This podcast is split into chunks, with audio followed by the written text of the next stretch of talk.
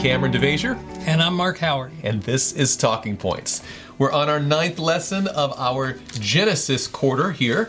And this title this week is Jacob the Supplanter. Hmm, so we had three lessons about Abraham and the different experiences his life, and, and then Isaac and whatnot. Now we're getting into Jacob. And I think there's going to be a couple lessons. In fact, I know there's going to be a couple lessons focused on the life and times of Jacob.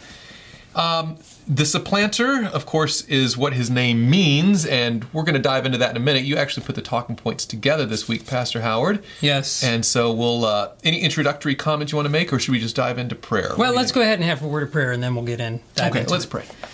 Heavenly Father, thank you so much for the opportunity to study this important lesson and the scripture that it's based on. Lord, help us to understand the the stories better. Help us to see the um, the truths of your word, and especially as they apply to us today, Lord, make these make this lesson practical in each life of teacher and member. For we pray it in Jesus' name, Amen. Amen. Well, as you mentioned, the lesson is called Jacob the Supplanter. I was a little disappointed, but I, I may have overlooked it that nowhere in the lesson described the word supplanter. Ah, You know, we don't wor- we don't use the word supplanter much. Supplanter is what the name Jacob means, but a supplanter is somebody who usurps or tries to take another person's place or interject themselves in the place of another. Mm. And of course, Jacob was given that name when the he and Esau were, Yeah, were from birth, born. yeah. And the Bible says he grabbed his brother's heel on the way out as if he were to yank him in or get it, Yeah. take his place. And we see that then with a later deception that we'll t- uh, talk about a little bit in our Okay. So essentially, again, as we mentioned, there's more than one lesson on Jacob. So this is not all the life and times of Jacob, No. but a few key lessons, I believe, right? No, and so we have at least next week's lesson. And I will say, as we're going through these narratives, I had to fight with what I was going to actually use as a talking point. So there were hmm. other things that could be brought up. One that I did not bring up this week that I really think I would probably touch on, and we, we've done it in a previous lesson, is some of the marriage principles. The whole idea of a dowry. Uh, I was reading in Prophets and Kings, and just the idea of a of a man showing himself able to take care of a family as a requirement in that in that not only in that culture, but it's a biblical model, and how it alleviated uh, when followed so many different challenges. So there's just some real practical. Um, Especially the way the devil attacks marriage today and stuff. So there are things in the lesson that could be brought in that we just didn't have time for. Well, and A lot in especially.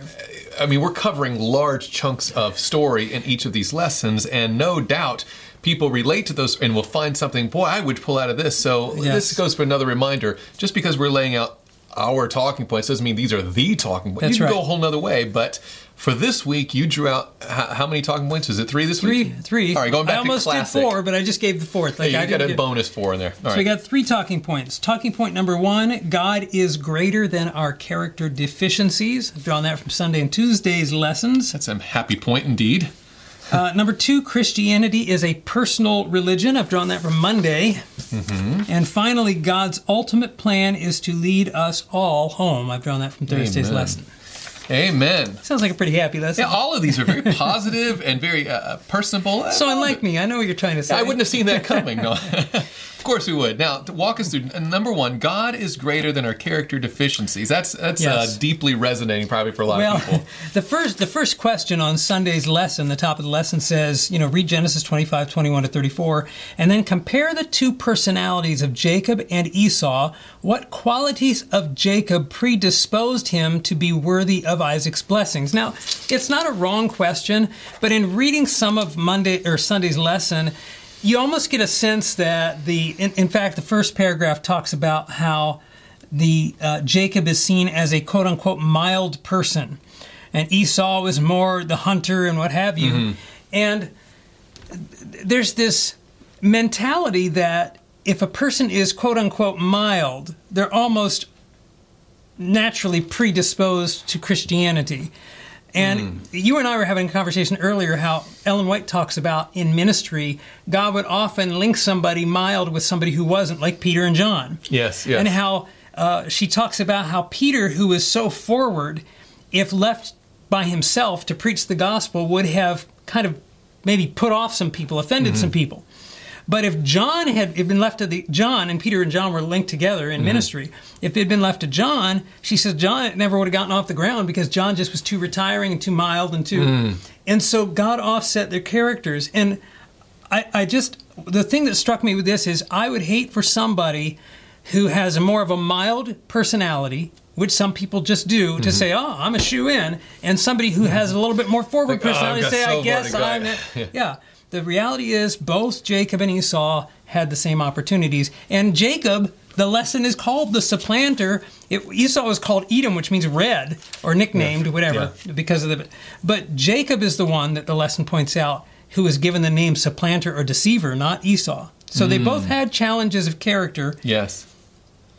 I don't know if you went away Well, I was, before. well, I, I was looking at that a- What qualities predispose? His a couple things stand out. First of all, a predisposition is not a predestination, That's and so we all have different traits of character that might be proclivities or bend toward one direction or another. But we all, regardless of whether we're mild or tough, whatever that means, Yes. have sinned and fall short of the glory of God. So we That's all right. need character work, predisposition or not. Number one, and I thought it was an interesting way to phrase it.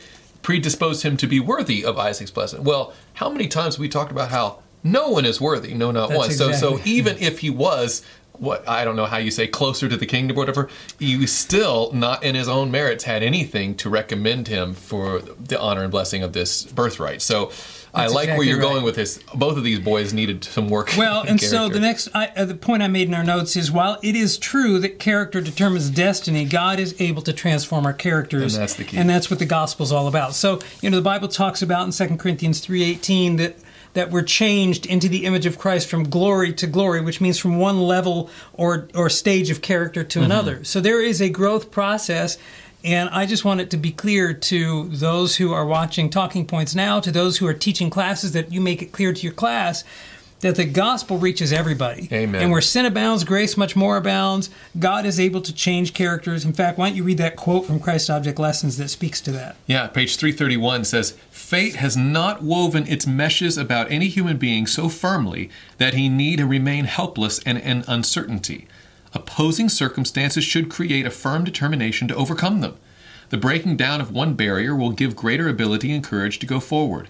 Press with determination in the right direction, and circumstances will be your helpers, not your hindrances. I hindrances. love that statement. Fate has not woven its meshes about any human being. Nobody's so fixed where they are that God can't set them free. And so Yeah. it's powerful. And if I were to honestly pull back from almost everything we've looked, especially as we look at the, the narratives of people's lives, Abraham, Mm-hmm. Isaac, Jacob now, that transformation of character is kind of why the whole thing is written. To see That's the father of faithful right. had to go through growth, and Jacob here is going to have to go through growth. Esau That's himself. right. So that's a very important point. That's right, and and as you mentioned, we see that we see that in the flow of this story this week with the life, and next week we'll see also in the life of Jacob. So, talking point number two: Christianity is a personal religion. So we have the experience this week where it highlights the deception of Jacob deceiving his brother out of his birthright first of all over a bowl of stew, and then and that's a whole other thing you could spend a lot of time going over just how you know Jacob uh, esteemed the spiritual blessings more than Esau. Esau lived for the here and now and didn't look to the future, and there's a very practical lesson in that. Yeah. But uh, ultimately, Jacob deceives his brother. Then, um, it, it wasn't it wasn't as it was wasn't as deceptive, I suppose, because he just kind of bribed him a little bit. But then later on, his mother. Well, at least we him- can say he was straight up. Is like, I'm going Yes. to trade this birthright for this bowl of soup. Now, were there circumstances that made it particularly tempting? Yes. Of course, you, but it wasn't deceptive in the sense of a lie. But it was, then we come to where he actually, under the lie. advisement of his mother, Yes. lies to his father. Mm. Uh, another rich lesson there. Ellen White points out, and you see this in the scripture, that um, his mother never saw her son again. Like, yes. what a cost for this, Mm. which she sincerely repented of, but it didn't change the fact that she Mm-hmm. The never saw. consequence because- remains, yeah. Yes. Uh, so Jacob runs from home, and you know you've got to imagine that he's the birthright to Jacob was the spiritual birthright, and he desired that birthright. In fact, um, Ellen White makes the point that Jacob esteemed the eternal above the temporal blessings. Mm-hmm. He wanted the birthright not for the inheritance. he wanted because to be the birthright- leader. He wanted that. Yeah. That's right. The birthright came with his father's earthly wealth, Mm-hmm. but it was also connected to that was the spiritual blessing, and Jacob really prized the spiritual blessing. Uh, but Ellen White makes the point in Patriarch. In fact, why don't you read what it says there? Patriarchs and Prophets 178 from in our notes. Speaking of Jacob, says, While he thus esteemed eternal above temporal things, Jacob had not an experimental knowledge of the God whom he revered. His heart had not been renewed by divine grace. How, Pastor Howard, I mean, you want to talk about another talking point. How many people grow up? You know, I've heard of the Gehazi syndrome. Like he was just, Yeah. he was, he was right there in the midst of it, and so he didn't really regard it. He didn't have his own Mm-hmm. experience with it. You think of Nicodemus at night, who has been Yes. a, a scholar in these things, a leader in the church, and, and he still needs to be born Or you ba- go back to Uzzah, the priest who touched the ark. Hmm. He was a son of Abinadab. The house, the ark rested in the house of Abinadab. He Hmm. grew up with that thing in his house. and It became a commonplace thing. and, and uh, the, the screaming application is to people who are either themselves in the church or have raised children in the church. Is it possible you can be close to the truth? You can be Adventist adjacent, Yes. the whole life, but never actually attach yourself to it in a, in a personal connection way. And here we have Jacob who wants to be a spiritual leader. Yes. he loves the concept of the prophecies and stuff going flowing through him, but he hadn't been born again. Yes, that's Ah. the interesting thing. Is a lot of times you th- you know being born again is that um, born into being born is spiritual, Hmm. and and and that develops in you a love for spiritual things. But clearly, from this, it's seen that there may be a a draw. You may be drawn to spiritual things before that, but that doesn't signify you're That's converted. exactly right. And so this hmm. is what we have with Jacob. Even though he desired the spiritual blessings, it did not make him spiritual. Hmm. And what we see is in this story is he flees from home, and you've got to imagine now he has the blessing, but it's like it's like robbing a church, you know, Yeah. or something. It's like how much does this count for since I Yeah. got it from trickery? Yeah. And so he's plagued with the idea that he's God forsaken Mm-hmm. and he's seeking for some kind of evidence that God will forgive him, Mm. still not having obtained that experience. And then he has that dream. Yeah. And of course, that turning point in Jacob, the, the, the dream of, of Jacob's ladder. That ladder. ladder from heaven. He lays down with a pillow for a stone, the Bible says, and he dreams his dream. And he sees this ladder going from heaven to earth, and the angels of God going up and down in this ladder. Mm-hmm. And Ellen White tells us in Patriarchs and Prophets that God was clear, clearly explained to Jacob, even though he didn't fully grasp it. She said the rest of his life he would ponder on that thought of that ladder. That God revealed to Jacob that that ladder represented the Redeemer to come, who would bridge heaven and earth. And so when Jacob woke up, he realized that the Lord was telling him, I am with you. Mm-hmm. I'm going to go with And the Lord told him that verbally, of course, mm-hmm. uh, and gave him that Later on, promise. And so in this experience, it's interesting that when God appears to Jacob, well, I went back and I've got some notes in scripture here. Like, for example, in Genesis 26 24, mm-hmm. when God came to Isaac, he announced himself as the God of your father Abraham. And then in Genesis 28, when he comes to Jacob, he announced himself in Genesis 28 13 as the God of Abraham, your father, and the God of Isaac. Hmm. And of course, you know, we always think the God of Abraham, Isaac, and Jacob, but there was a time when he was just the God of Abraham. Yeah. Isaac Before there was, was an Isaac or Jacob. Isaac was a young man at this time. He had Yeah. yielded himself to be sacrificed on the altar if that's what it hmm. takes. And still, when God comes to him, he says, I'm the God of Abraham, your father. Hmm. Isaac had to choose him before. Mercy. he became the God of Abraham and Isaac. And Jacob here at Bethel chooses. God gave him, revealed to him this plan of salvation in the ladder, which we'll touch on in a minute. And then God reveals himself to Jacob and gives him the opportunity to choose. And when God reveals himself to Moses in Exodus 3:15, he says, "The Lord God of your fathers, the God of Abraham, the God of Isaac, and the God of Jacob." Wow. You know, I'm, I'm thinking, um, yeah, what, what a powerful, uh, that, that's a little, it's almost an offshoot study, but you could look at those Mm-hmm. texts and walk people through just that development that each faith leader had to make that faith their own faith. That, that's your talking point. That's it's right. a personal God. And, um, you know, And and just to interject, Please. This is unique to Christianity. Hmm. There are many religions, even even so-called Christian religions, where God is afar off, and you have to have all these mediators in between you and Him. It's Hmm. not the same. True Bible Christianity portrays the God of heaven in such a different light from the pagan gods and even from the apostate Christian, Mm-hmm. you know, faith. That He's a real personal God who wants to have that.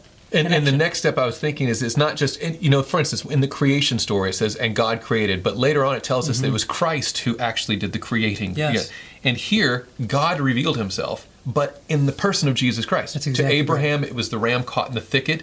And Jesus would later say, He saw my day and was glad.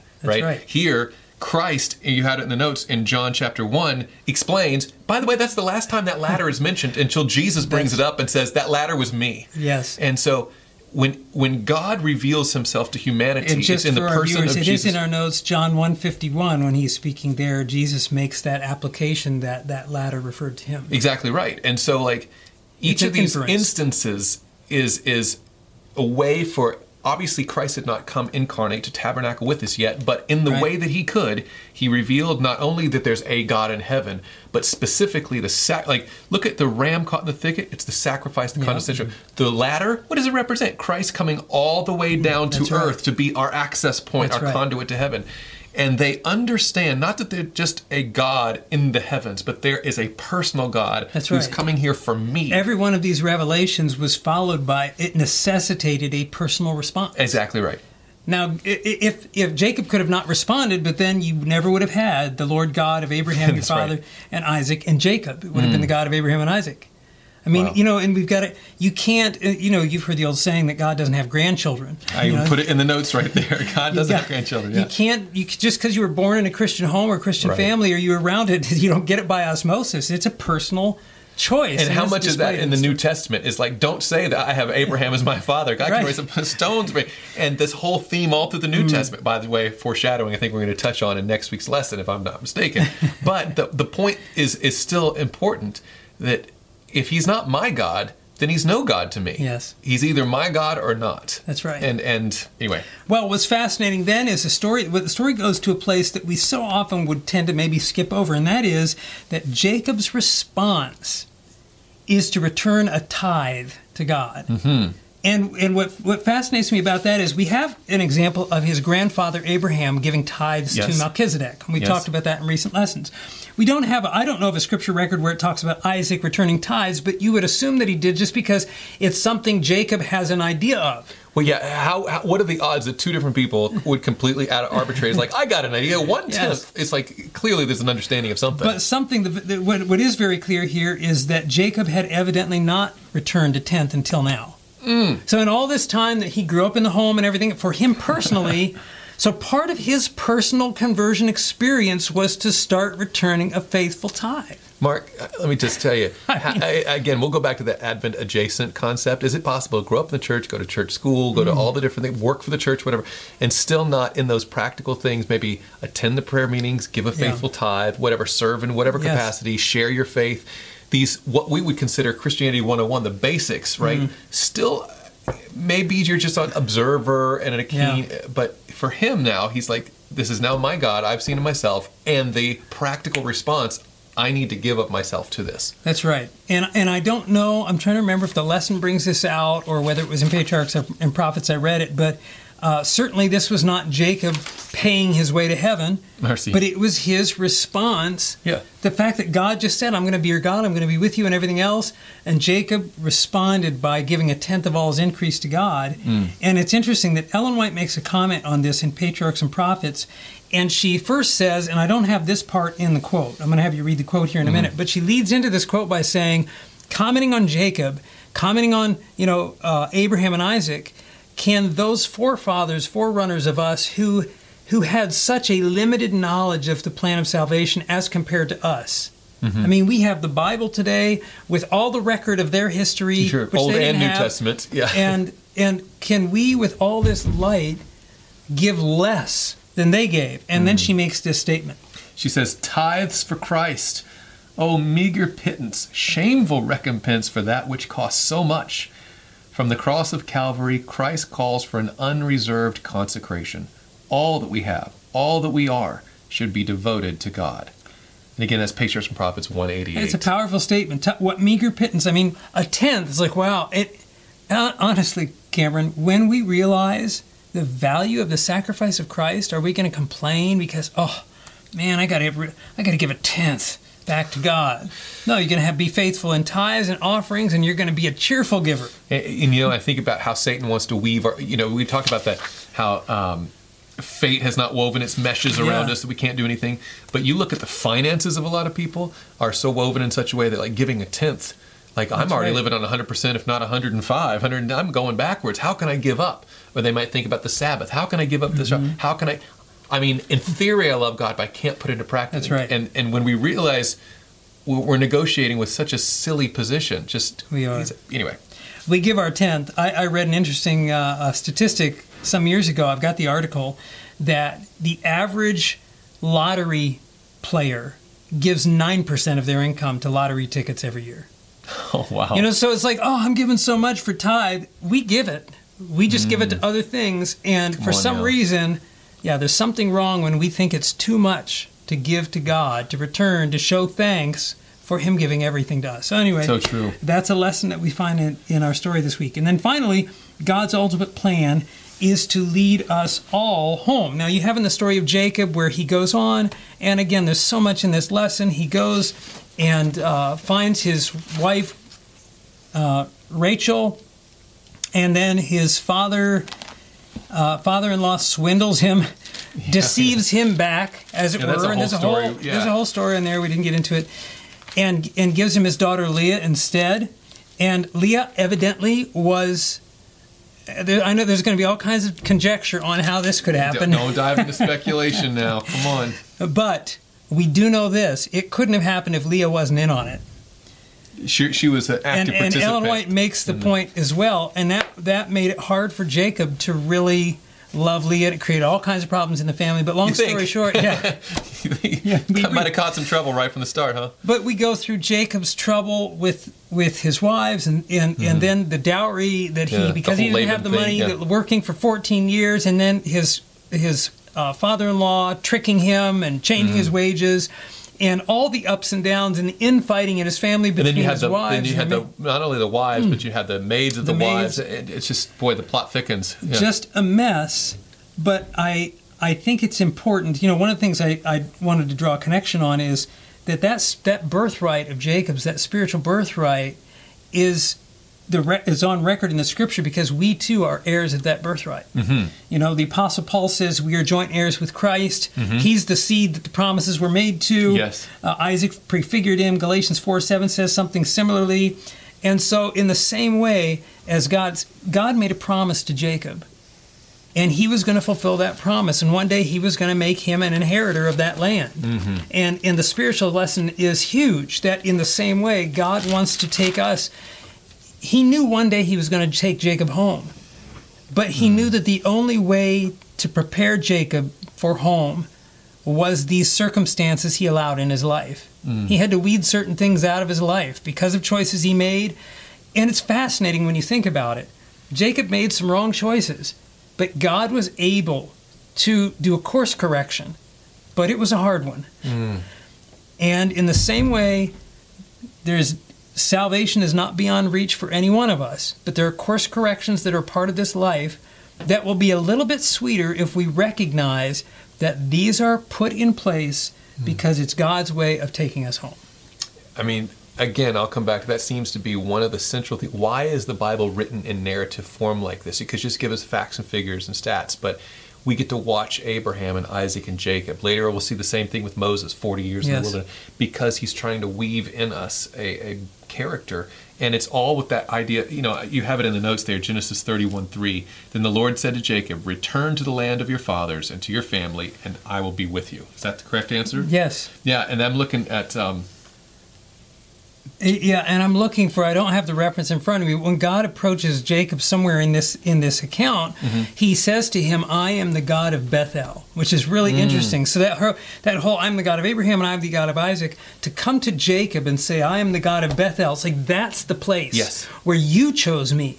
And so it's that personal, like I'm your God, and mm-hmm. I'm coming back to you, and it's time to come home. and all of his i guess what the coming home aspect like because all of his decisions even you know mixed intentions as they might have been Mm-hmm. Right. have led him on this circuitous route like the children of israel like wandering around and the lord at the end says all right now come on back home right Yes. and that's in hebrews 11 you think of the one of the qualities of all the faith heroes that are listed is they had their eyes set on going Mm. home to a land you know there where god was god was their father their king and and that, that God's weaving of circumstances and vicissitudes of life in our own experience is for the ultimate purpose of leading us home.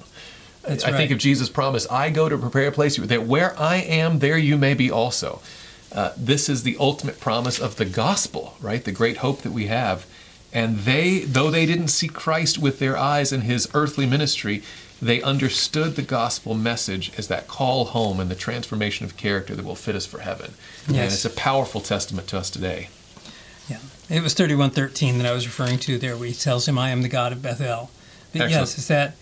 Um, But the idea, the Lord's calling home, I'll be with you. I'm the God who was with you then when I made the promise, and I've been with you every step of the way. Let's go home. absolutely. I love that. So, in conclusion, uh, I included a statement that is on Friday's lesson. It's a quote from Ellen White. They took it from the SDA Bible commentary, but there's a couple sentences that weren't in the commentary that I found in the original The reference there. Uh, reference to this Letters and Manuscripts, Volume 7, and I've got it in our notes.